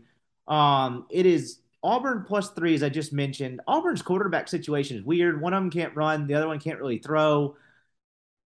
I don't know what to make of it. I don't think Auburn's any good, but it's also at Auburn that defense is good, and I don't love the idea of laying Sean Clifford and Penn State on the road here. So I'm going to go Auburn actually wins this game outright. I'll take the plus three for the sake of uh, fresh cuts, but this would be my money line deal for me. Um, I think they win a game where it makes no sense. I could see Penn State outgaining them by like one hundred eighty to two hundred yards, but they have two weird turnovers. And Auburn somehow wins this sucker twenty to seventeen, and you wonder how. So I'm going to go Auburn here. Yeah, I'm still thinking about the interview about Clifford um, uh, having that uh, problem. Definitely had the squirts. Yeah, I just I can't I can't go with a, a guy that, you know, just, I know it might happen during games, but I mean, man, not not in, not on the stage like that. So, with that being said, yeah, I like that Auburn money line with you. Skybox is on the Penn State Nittany Lions. That's interesting. So uh, that'll be a fun. I, I, that'll be an interesting game. I don't know if that will be a fun or a good game, but that will be an interesting one for sure. Let's go to Vanderbilt. They are playing at Northern Illinois. I don't know what scheduling went into that, but hey, I get it. Ole Miss has done it before, but that's a weird one. Vanderbilt is plus two and a half at Northern Illinois. That's uh. I don't know what you need to know about the state of a program when you are a two-point dog to a um, to a MAC school. No disrespect to MACtion, but uh, woof. I'm going to go with the Vanderbilt Commodores, though. I think Clark Lee's doing a good job. I think they have better players this year. I don't know what that actually means for S E C play and their chances there. But, hey, they're two and oh. They look somewhat competent. Uh, this is more of just me rooting for Vanderbilt. I'm going to go with the Doors plus two and a half. Well, they're not two and oh because they got skull dragged by Wake Forest last week. But oh, shoot, two um, and one. You're correct. Sorry. They won their first two. I think the Elon, you're right. They got killed uh, last week. But I will I will say that I had that over. Uh, that was a good play uh, on that on that Wake Forest Vanderbilt over. But, um, yeah, man, you would just hope Vanderbilt, um, you know, uh, it, with, with it being said, just can go in there to, you know, a, a MACtion school and win. So I, I'm going to go with you. I'm going to go with Vanderbilt. Yeah, I think I, – I don't know. I mean, I have no feel for that. Skybox is on Vandy as well. Okay, so they're on the uh, they're on the Commodores too. We'll, uh, we'll see how that one turns out. Let's go to Baton Rouge. It is Mississippi State minus two and a half at in Death Valley against L S U. I've picked against State the last two weeks and felt like an idiot for it. That offense looks really, really good. It looks like a Mike Leach offense with the quarterback in his third year in it. The timing is impeccable. They look really – really, um, really good. Like, I don't think State's going to be this six and six team that finishes sixth or seventh in the West. Um, with that said, I, I, man, if this were in Starkville, I don't care the number. If it was anything under seven, seven and a half points, I'd probably lay the hell out of Mississippi State. But I, I just, the Brian Kelly thing, I can't, I just can't think it's going to look this bad the entire time. Whatever you think of the guy, I think he's a good coach. I think that roster is okay. This is a Death Valley game at night. I'm just going to go L S U just because things get weird there. Um, I feel like that will be perceived as an anti-State pick. It's not. I just – can I see it one more week? I'll be late to the party on State. Can I see it one more week? If you if you win this week, I'm picking them against everybody probably not named Alabama, you know, depending on the spread. But you get my point. I'm going to go L S U plus two and a half here because solely because the game is in Baton Rouge at night. Yeah, I mean, I don't think I've ever taken Mississippi State, and I think I've just strictly because of a light hatred for State. It's not necessarily light hatred. I just, you know, I, I don't like Starkville. I like Oxford. I mean, that's kind of, a, you know, breaks that down. I, I, I, I, this is my first time I'm going to take Mississippi State. I don't know why. The Brian Kelly thing, man, he's just – Brutal. It's brutal. It's bad. And I just hope it gets worse. I mean, I, you know, and I hope it's L S U's punishment, you know, from taking money from children's hospitals, yada, yada, yada. I just hope this Brian Kelly is their punishment of, of everything that they deserve. So I'm going to go Mississippi State to, uh, to give them more punishment. I think that's probably the smarter play, and Skybox is all over it as well. I think this is probably the week people figure out, oh, this Mississippi State team's good. I just have the, the the picking them as a favorite on the road in Death Valley against an L S U team with the pulse just gives me the hives. I mean, it'd be kind of the same situation as Ole Miss. If somehow Ole Miss was a three and a half point or two two and a half point favorite in Death Valley at this point, I'm not sure I'd take the Rebels either. Um, even though I don't think L S U is necessarily good. I don't know. Maybe that's a dumb way to look at it, and probably why my record stinks, but whatever. Last game we have for the college side before Skybox drops off uh, for the week. We have A and M minus six at uh, home against Miami. Obviously, the very embarrassing loss last week. I say embarrassing. App State's a good program, but for what A and M is touted to be, tough, embarrassing loss. Been a tough week for A and M, right? They're getting skull drug online uh, for their weird Aggie yell stuff, which I don't know. I've seen those videos go viral for years. I don't understand how everyone's just discovering it now. They tried to, like, scrub them from the internet. Were you keeping up with this? They were, like, trying oh, to get yeah. those Aggie video, yell videos off the internet. Um, no, you know, no. I don't know. My theory on that is don't make them. Like, you held the event. You videoed it. You put it out there, but now you're mad that it's out there. I don't – that. I, yeah, I'm not I mean, saying Ross many, Bjork had anything to do with it, but that that's very on-brand Ross Bjork athletic department. Yeah, I mean, how many people are actually pay-per-view and watching the midnight yell on online, you know? Probably none. I don't know. I mean, if you want to take some hard drugs and convince yourself you're on another planet, that might actually be an entertaining listen. But outside of that, I'm with you. It's it's you talk. You said it's it's awful, cringeworthy for Brian Kelly, which I agree with. You talk about a whole nother level of cringe. That just ugh, that is hard to watch. Um, yeah, that being said, yeah, like I would I would take the Aggies this week. I don't well, think they're as that- bad as they're being let on. I think it's a rebound game. I'm not necessarily sure what to make of Miami. This would be one where it feels like everyone's off A and M. I hope they start Max Johnson at quarterback instead of Haynes King. I saw some stat where I can't remember the exact one. I'm going to butcher it, but it was something to the effect of Haynes King had a pick and two fumbles and threw, you know, he had the bad stat line. I forget what it is. I could look it up real quick. App State did not blitz him one time. He did not face a blitz one time, and that's the amount of points they came up with. That is, that is rough. Um, and, you know, he was kind of thought to be the guy that, you know, Zach Calzada had to play instead of because he broke his ankle, but he beat out Zach Calzada. Like, Zach Calzada wasn't perfect, but that kid played the game of his life and beat Alabama. I, I, is Haynes King that much better? Like, what? What? That's rough. So I hope they play Max Johnson, but I'm going to take the Aggies regardless. Um, if I'm wrong and Miami wins that game, or I guess, you know, they could cover and not win, but if Miami wins that game, A and M Two and seven is on the table. I know everyone's doing that this week with their schedule. I don't think that'll happen, but if you lose at home to Miami, I don't know who you're beating. So anyway, with that said, I'm taking the Aggies.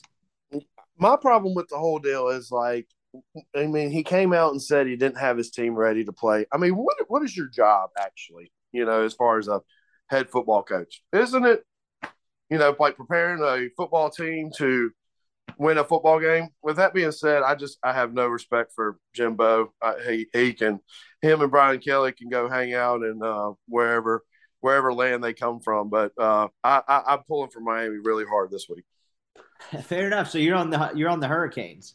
Yeah, I mean, yeah, I, I mean, like I said, I just I I, I I don't have a lot of respect for people that come out and after do not doing their job and saying that, you know, what I, I didn't do my job, you know, to have this team ready to play a football game. So, and plus he's getting paid millions of dollars to do a job and he doesn't do it. So, man, I kind of, you know, like I said, uh, hope Miami wins by twenty. Uh, yeah, A and M's really easy to make fun of. As we uh, pull this up, I just had Twitter up on another tab. I literally just see a tweet now from Billy Luucci, who runs Texags, that says it's going to be Max Johnson. That guy's pretty plugged in there, whatever you might think of him. So, that'll be interesting. We'll see what uh, happens there. Skybox is on the Texas A and M Aggies to close out the college portion of this. Now let's go to the league where they play for pay, as the great Mike Francesa once said. I almost said the late, great Mike Francesa. I hope, you know, I hope that I don't have to say that accurately for a while. I'm not wishing death on the guy. But anyway, let's uh, let's get into it. We'll start in Baltimore. The Ravens minus three and a half at home against the Dolphins. We both reluctantly took the Ravens last week, even though it was a full touchdown against the Jets. We were glad we did that because the Jets were awful and Baltimore rolled them. Miami gets a big win over the Patriots last week. I thought the defense was more impressive than Tua. I don't. I think Tua will end up being okay. I'm not sold on him. With that said, I think I'm going to go with the Ravens here. I just think that Lamar is going to kind of be on a little bit of a like Mahomes-like F U tour that contract year. I think they're a really good football team that had a bunch of injuries last year and had a rough year, but I, I think they're really good. I'm going to go Baltimore minus three and a half here. Yeah, I'm going to have to agree with you. I just, I, it's kind of it's kind of weird. It's almost like he doesn't. I mean, it's not not no knocking on the wide receivers for the Ravens, but what what are his options really? You know, so it's kind of a one man show, and I think that he's good enough to carry that team. And uh, I, I I say. I say I like Baltimore a lot. I'm going to go to Baltimore with my first lock. How about that? Oh, there we go. Go ahead and locking it out. I actually don't hate that play at all. We uh, all right, keeping it going here, we're going to go to Cleveland. We've got the Cleveland Browns minus six and a half against the Jets. The, the Jets, they don't have Zach Wilson. I get it, but, man, Joe Flacco is bad last week. That can't. There has to be a better backup than that. I get it. He's older. You bring him in to mentor the young guy, but, my God, that was awful. It's Cleveland minus six and a half. Look, with that said, I can't believe I'm doing this, but I'm holding my nose and I'm going to take the New York Jets because this line makes no sense. Why would this not be ten? Like Cleveland rolled in last week and played a pretty damn good game in Carolina, come out with a win there. I don't understand why this isn't over a touchdown, so that naturally means somehow this is going to be a game entering the fourth quarter. I'm going to take the Jets for no reason and probably make fun of myself next week. Yeah, I'm not going to be a sucker. I'm I'm I'm not going to do it. I just uh... – Uh, I, I think this is just a no-brainer. I just think you just take the better team, and uh, I just I, I can't take the Jets right here. They're uh, they're bad. This is this to me is a tr- this next one's a tricky stay away of all time. We have the Lions at home minus one and a half against the Washington Commanders. Carson Wentz is like a is the greatest trip in the N F L. One moment he's throwing it to a linebacker on the other team. The next moment he's dropping a dime for a touchdown. He threw a pick that I thought lost them the game last week. Then he threw a game-winning pass that clearly won them the game. It's it's quite the experience. I don't know what to make of it. It is Detroit minus one and a half at home. I'm going to go with the Lions, but I don't love that play because while Detroit is scrappy and they love to do the backdoor cover when the spread's like around five points to a touchdown, I don't love them as favorites and actually win any of these games, but – the Carson Wentz experience on the road, I just don't know. So I'll go with Detroit, I guess. I'll give you some fun fact here. Um, the last time the Detroit Lions were favored in an N F L football game was the coach was Matt Patricia, and the Whoa. quarterback was Matt Stafford. Okay. twenty-four games have gone by, and they haven't been favored again. That's not what you want. So with that being said, with them being finally favorite, I think that they, they get it done. I mean, you know, that the I got a uh, late uh, late touchdown to cover last week, and uh, you know we're going to feel that vibe with Detroit. So uh, with them being favored for the first time in twenty-four games, I'm going to go with Detroit. Great. I'm actually going to lock it too. I'm going to lock it. I love it. Okay, you've got two locks off the board already. I like it. Um, bringing some great stats and fun facts to the pod today. That that's a that is that is so bad. twenty-four games, you're not favored in one of them. Like, you, you know they played a team with their backup with a quarterback, too, in that span. Like, they've had a team not have their quarterback, I imagine, and they weren't favored in that game. That's – wow. Okay. That's uh, that is quite something. We are going to go to Jacksonville, and they're, they are plus three and a half at home against the Colts. I thought Trevor Lawrence looked and the Jags looked pretty competent. Look, Doug Peterson's a good coach. Travis Etienne dropped a couple huge critical passes last week. They had some killer penalties. I didn't think they were awful, though. They're plus three and a half at home here. The Colts looked terrible for three quarters against the Texans. Then all of a sudden, like you were, like no, it felt like no one was paying attention to that game. And then all of a sudden, it's tied. And then neither team wanted to win the game in overtime. And guess what? They tied. So I don't know what to make of this at all. I'm just going to take the home dog here and take Jacksonville. And I think they get their first win. I like Matt Ryan. I like the Colts. I think they'll end up being a good team. I think they'll probably start slow. But um, I'm just going to go Jacksonville here. Yeah, I mean, like I said, we last week, uh, whenever I think Houston was up ten to nothing in that game after the first quarter, right? Uh, yes, they were. I mean, they're up twenty to seven at one point. I'm not, uh, if I remember correctly. Yeah, wow. Um, so yeah, I, who knows what the Colts and you know Matt Ryan. Um, did you see that Matt Ryan's like? I don't know. It was like th- uh, his pass yards over sixty thousand pass yards, and on like the football, it says like twenty-eight three. Oh, I did see that. That's that, that's how you know we're living in a simulation. No, I just had to poke fun at a Falcon fan right there. Um, yeah, no, with that being said, uh, you know, I, I don't see why the Colts can't, you know, not get it done here. So I'm going to go Colts here. I think they're a little bit better football team than they showed in the first first week. So I'm going to go Colts. Saints, Bucks in New Orleans. The Saints looked dead for about three quarters last week and then pulled that one. The Falcons falcon that very, very, very hard. The Falcons kind of whipped New Orleans up and down the field for, you know, I would say two and a half quarters, because Jameis actually looked really, really good in the second half, and it seemed like they put some things together. And uh, I'm gonna, I'm not gonna make this complicated. I'm gonna go with the Saints. They own Tom Brady. I know Saints fans will love to hear that, but uh, I mean, it is, it, it is absolutely undeniably true. Until proven otherwise, I'm taking the Saints. Yeah, well, I, I'm gonna go with you on that. The Saints too. Uh, Mike Thomas owns the Bucks, and hopefully he owns them again this week, and hopefully um, gives me a lot of fantasy points. So, uh, Mike Thomas coming out party. Another horror show of a matchup here. You got the New York Giants, who pulled a win out of their ass last week against my Tennessee Titans, which is just absolutely lovely to watch. You know, Daniel Jones throws a terrible pick in the end zone. Brian Daboll literally just publicly undresses him on the sideline, and rightfully so. Daniel Jones, I think, is a backup quarterback in this league that they're just trying out for one more year because, you know, whatever, first-year head coach. But to their credit, they come back down the field led by Saquon Barkley. You don't really see a two-minute drive led by a running back very often, but that kind of shows you what they think of Daniel Jones. They come back, they go for, they score, they go for two, they win the game. And, like, you know, the Giants have had a lot of bad culture uh, coaches, I would say, over the last couple of years, and they may not be a good team, but that was kind of like a prove it. Brian Daboll is going to be pretty good there, good culture guy, and they finally had something bounce their way. They're minus two at home against the Panthers this week. This is a stay away of all stay aways. I guess I'll go with the Giants here because Carolina, I think, is a better team. But doesn't this scream of like Baker, Carolina's winning by three the whole game. Baker throws a pick with seven minutes to go, and the Giants win twenty-seven twenty-three. And you're like, how did that happen? I, I'll go Giants, I guess, but ugh. Yeah, I agree. I, I don't know. I don't know if that's a good thing to agree with you or not, but we're going to agree with you here. Uh, let's go with the Giants to start out two and oh uh, on the week, on the year. Steelers, wild win last week. They were they turned Joe Burrow over five times. It still took overtime and a blocked extra point to win the game um, in one of a one of the craziest games ever. I think I'm not sure you could argue the Steelers had much business uh, winning that game, but hey, when you force five turnovers, your defense is legit. No T J Watt though; he's out for a while with a partially torn pec. I have my doubts as to whether he'll come back at all this season. It is Steelers plus two at home. I, New England's a two-point favorite on the road. I'm going to go Steelers here. Maybe that's a trap. I know there's no T J Watt, but Mac Jones, even with no Watt against that defense, the, I, there's nothing about the Patriots that I think is good. They are pedestrian at every phase of the game. I, I just I don't get it. They don't have a dominant pass rusher. They don't have a number one receiver. Like, who's the best player on that team? I, I couldn't tell you. It might be Matthew Judon, might be Mac Jones. I don't know. Um, I'm just going to go the Steelers here. I, I don't get this why New England would be favored.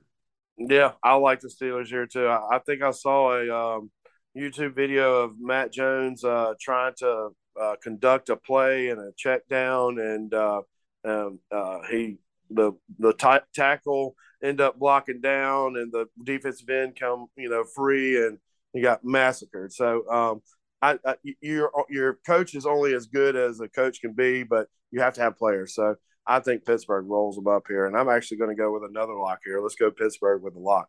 Wow. All right. Greg's got three locks on the board. I have yet – I still got them in my pocket. I probably need to burn one here in a second. Actually, I just found it. Here we go. L A Rams, minus ten at home against the Atlanta Falcons in the late game. This may be a sucker line. I don't care.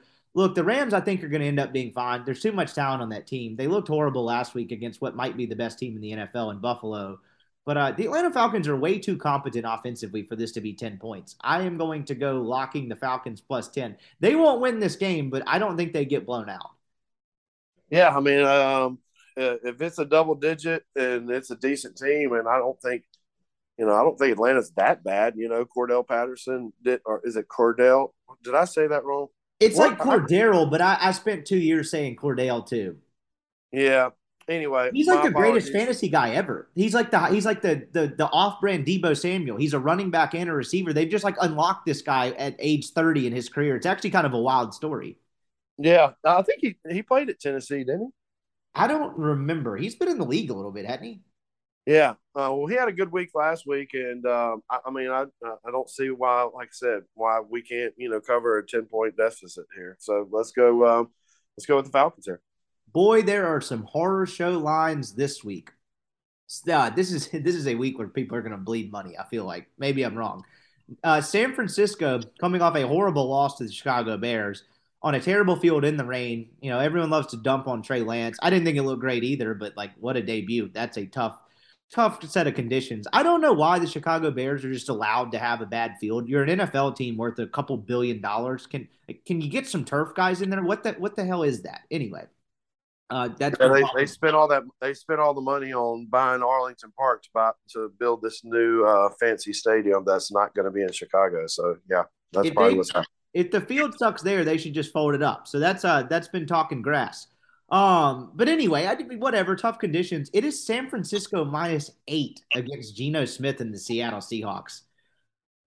I mean, it's rivalry game. Uh, I'm not I mean, the division game. I think you know. Uh, I don't know if the Broncos and Russell Wilson are, are going to be the new laughingstock because, uh, especially after seeing that TikTok video, um, I, I think the Broncos might not win a game this year. But with that being said, I, I like Seattle. I mean, I, I just think that um, that's too many points in a division game, and um, maybe I might be wrong and they pull Garoppolo and put Garoppolo in at halftime and they blow them out. But I'm going to go with uh, the points here. Yeah, I'm having to call an audible here, too, because this is one I had on my radar to hammer, right? Everyone's down on the forty-niners after a weird game last week against what might be end up being the worst team in the N F L. Seahawks get the win in a game you could really argue they shouldn't have won. Um, good for them, though. I mean, it was a great performance, couple goal line stands, couple goal line turnovers. But, like, I don't know. I left I left that thinking Denver was probably the better team despite Seattle winning the game. I had this to hammer San Francisco, but it, it it's now sort of over a touchdown. I don't think I can do that. Geno Smith is actually competent. I'm going to go Seattle here. If it was like five or six, I was all over San Francisco, but eight, no thank you. I'll take Seattle there. Dallas, no Dak Prescott. They were a disaster offensively last week. Dak leaves the game with a, I think it's a, was it a finger or a hand issue? I can't remember. They claim he can come back in four weeks. I guess we'll see it. They got more, they got way more problems beyond just Dak Prescott. It is the Bengals minus seven in Dallas. You know what? I'll lay it. The Bengals, Joe Burrow, I, I saw something where he was like at his locker for like three hours in his pads, just sitting there in silence after that game. I think they respond this week. I don't. I think Dallas is in a world of trouble. I'll, I did. I never do this, but I'm I'm laying the Bengals here. Well, uh, yeah, like I said, I uh, ran into Mike Renfrow and uh, and Keeneland on on Monday, and he's and he used to play for the Cowboys, and I said, man, how long did you watch that Cowboys game the other night? He goes, I turned it off after the second quarter. And he goes, Jerry is going to fire everyone, fire everyone. And uh, with that being said, uh, nothing like a good uh, dumpster fire in Dallas to watch, you know, but I did not definitely tell him about that uh, line. But with that being said, uh, I think Cincinnati rolls them up here. It's uh, it's going to be a long, long year in Dallas. Yep, it's pretty much just like, let's see how bad this gets and then hire Sean Payton is what this uh, what this feels like for Dallas. So I'm going to go Cincinnati to rebound there. Denver, minus ten, coming off of Monday night loss. The Russell Wilson, you know, I don't like Russell Wilson either. I think he's cringeworthy. I thought booing him was a weird move. He won you a Super Bowl and took you to another. Like, I get it. The guy got traded, but you were going to – that roster needed a rebuild anyway. Again, this is not me sticking up for Russell Wilson. I find him to be one of the strangest, most inauthentic professional athletes we've ever like we've had in a long time. Like, have you ever watched one of his press conferences? He he literally looks like – you know what he reminds me of? That crappy football movie where The Rock plays the quarterback. Do you know what I'm talking about? Like, he's he's a crappy quarterback character in a in a bad low budget movie about football. That's like not realistic at all. Like, do you, does that make any sense? Like, he's the quarterback in a movie about football that's completely unrealistic. Oh, I can definitely see that. Absolutely. Like, and it, actually, I think that might have, be a good career for him after after N F L.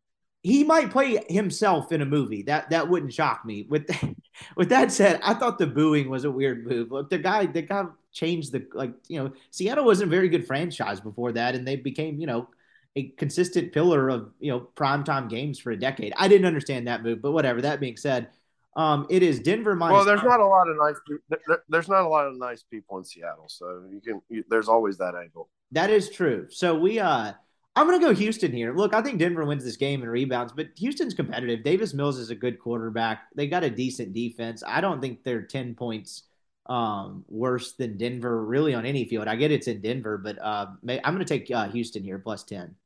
Man, I, I really wish that I could do well, – I, well, since – I'm locking since, this, by the way. I'll use my second one. Yeah, well, I, I'm, I'm going to go one better for you. I'm going to lock Houston money line. Ooh. I don't – I just – like I said, I think it's a – I mean, it's a cringeworthy situation. Um, you know, with that being said, I, I, I think it gets worse. So, I'm just going to go all in on it. So, I'm going all in on, you know, Miami to make it worse for, for Jimbo. For for uh, Houston, yeah, I'm going all in on the, all that.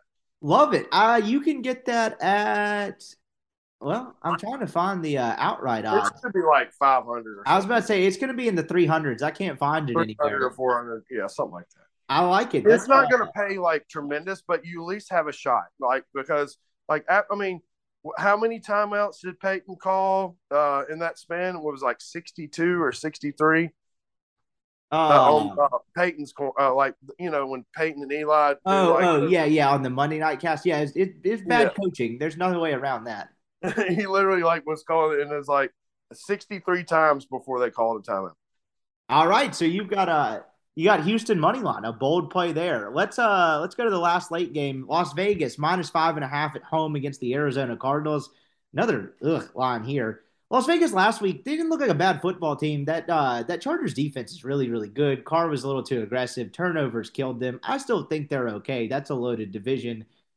Arizona just looked awful, and there's a lot of very troubling stats about what Kyler Murray is without DeAndre Hopkins. He's, of course, suspended for six games for uh, violating the substance abuse policy. I don't think Arizona's as bad as they as as as they looked last week, and they probably rebound this week. I man, I don't know. I guess I'll take Arizona. Yeah, I'll just take the five and a half. I'll, I I think that's a field goal game that Las Vegas probably wins. So I'll take Arizona and hold my nose. Well, I, I, again, uh, the Twitter showed me a video of the last chance you coach, the guy that was, uh, um, I don't know, it was not the season in Mississippi. The other guy, the, the like Kansas the, one, that guy basically just yeah. smokes cigars and cusses on live streams now. Yeah. Well, he. Um, he like kind of broke down, um, kind of one of uh, Kyler Murray's like kind of check downs, and it wasn't like a check down. It was a, you know, hey, don't block anybody and uh, come come and sack me. Um, I just think it's a, it's a again. I'm I'm going all in on all these things that need to happen bad. So I'm going the complete opposite. I'm going to go the Raiders. I say they win by two touchdowns. Okay, there we go. There we uh there we have it. I mean, look, I have no feel for that one. That's uh, we'll go Sunday night football. Packers looked terrible in week one last week. Uh, they were minus ten at home against the Bears. I'm, I'm rooting for Justin Fields because it's such a terrible situation, an unfair situation he's put in. He has a terrible offensive line. He's got no weapons. They traded away a lot of their pieces on defense. I was glad to see them get that win last week. I still think they're a really bad football team. Green Bay's minus ten here. This is a stay away of all stay aways for me. But I'm going to lay the ten here because this just feels like, okay, Aaron Rodgers was toying with everyone last week. Remember, the Saints beat them like thirty-five to seven in week one last week, and then Aaron Rodgers went on to throw two more interceptions for the entire year, and they got the one seed. So weird stuff happens in week one. This has thirty-five ten Packers written all over it. I'm going to go Green Bay. Um. Well, we'll see. I'm going to go with the Bears. Uh. You know, I I um.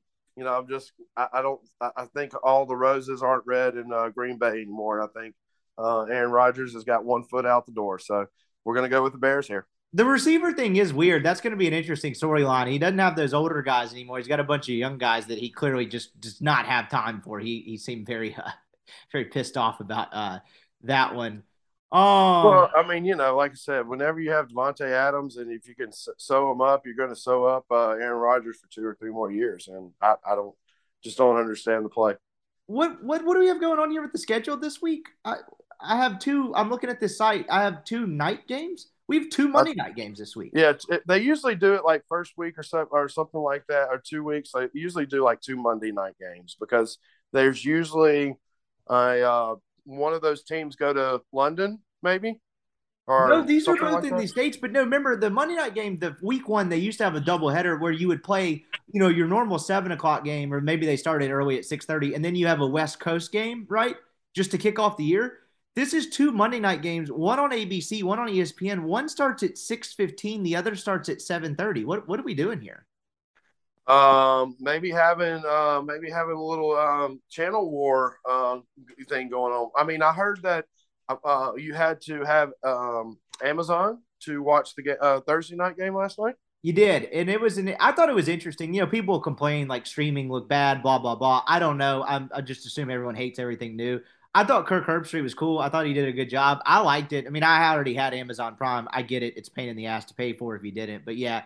I uh, I got to do some investigating on this. I don't, I don't understand this. That's, I mean, it's the same network. It's A B C and E S P N. Like, I I, I don't know. Uh, whatever. Anyway, well, uh, I'll look into that one a little more. First one, Bills Titans. Bills minus nine and a half. Wow. I'm going to take the Titans here because I think they, they play well in these scenarios, but the Bills look like the best team in football by far, and they're probably the smart play here. Yeah, I, I'm going to go Bills here. I just think that um... – You know, it, it, you you look at how Josh Allen played the first uh, first week. You're like, man, he uh, kind of upset with not getting the ball in that overtime game against uh, Kansas City uh, last, last year. So I think he's not going to let anything uh, have uh, any, he's going to he's going to have his own faith in his own hands. With that being said, so I like bu- uh, Buffalo here. I say, I say they win by two touchdowns, easy. Yeah, they just I this might be the game where you figure out uh, the Titans are really going to struggle this year, but.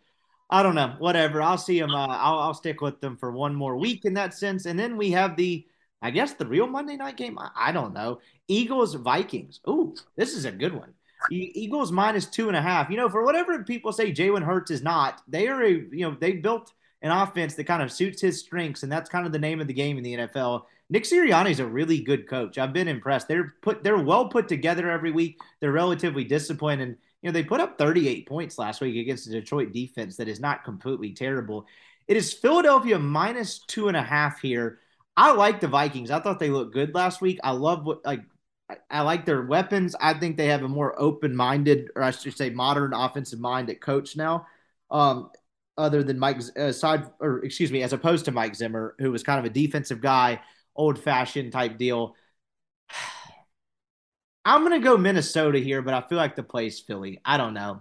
I'm going to go Minnesota plus two and a half.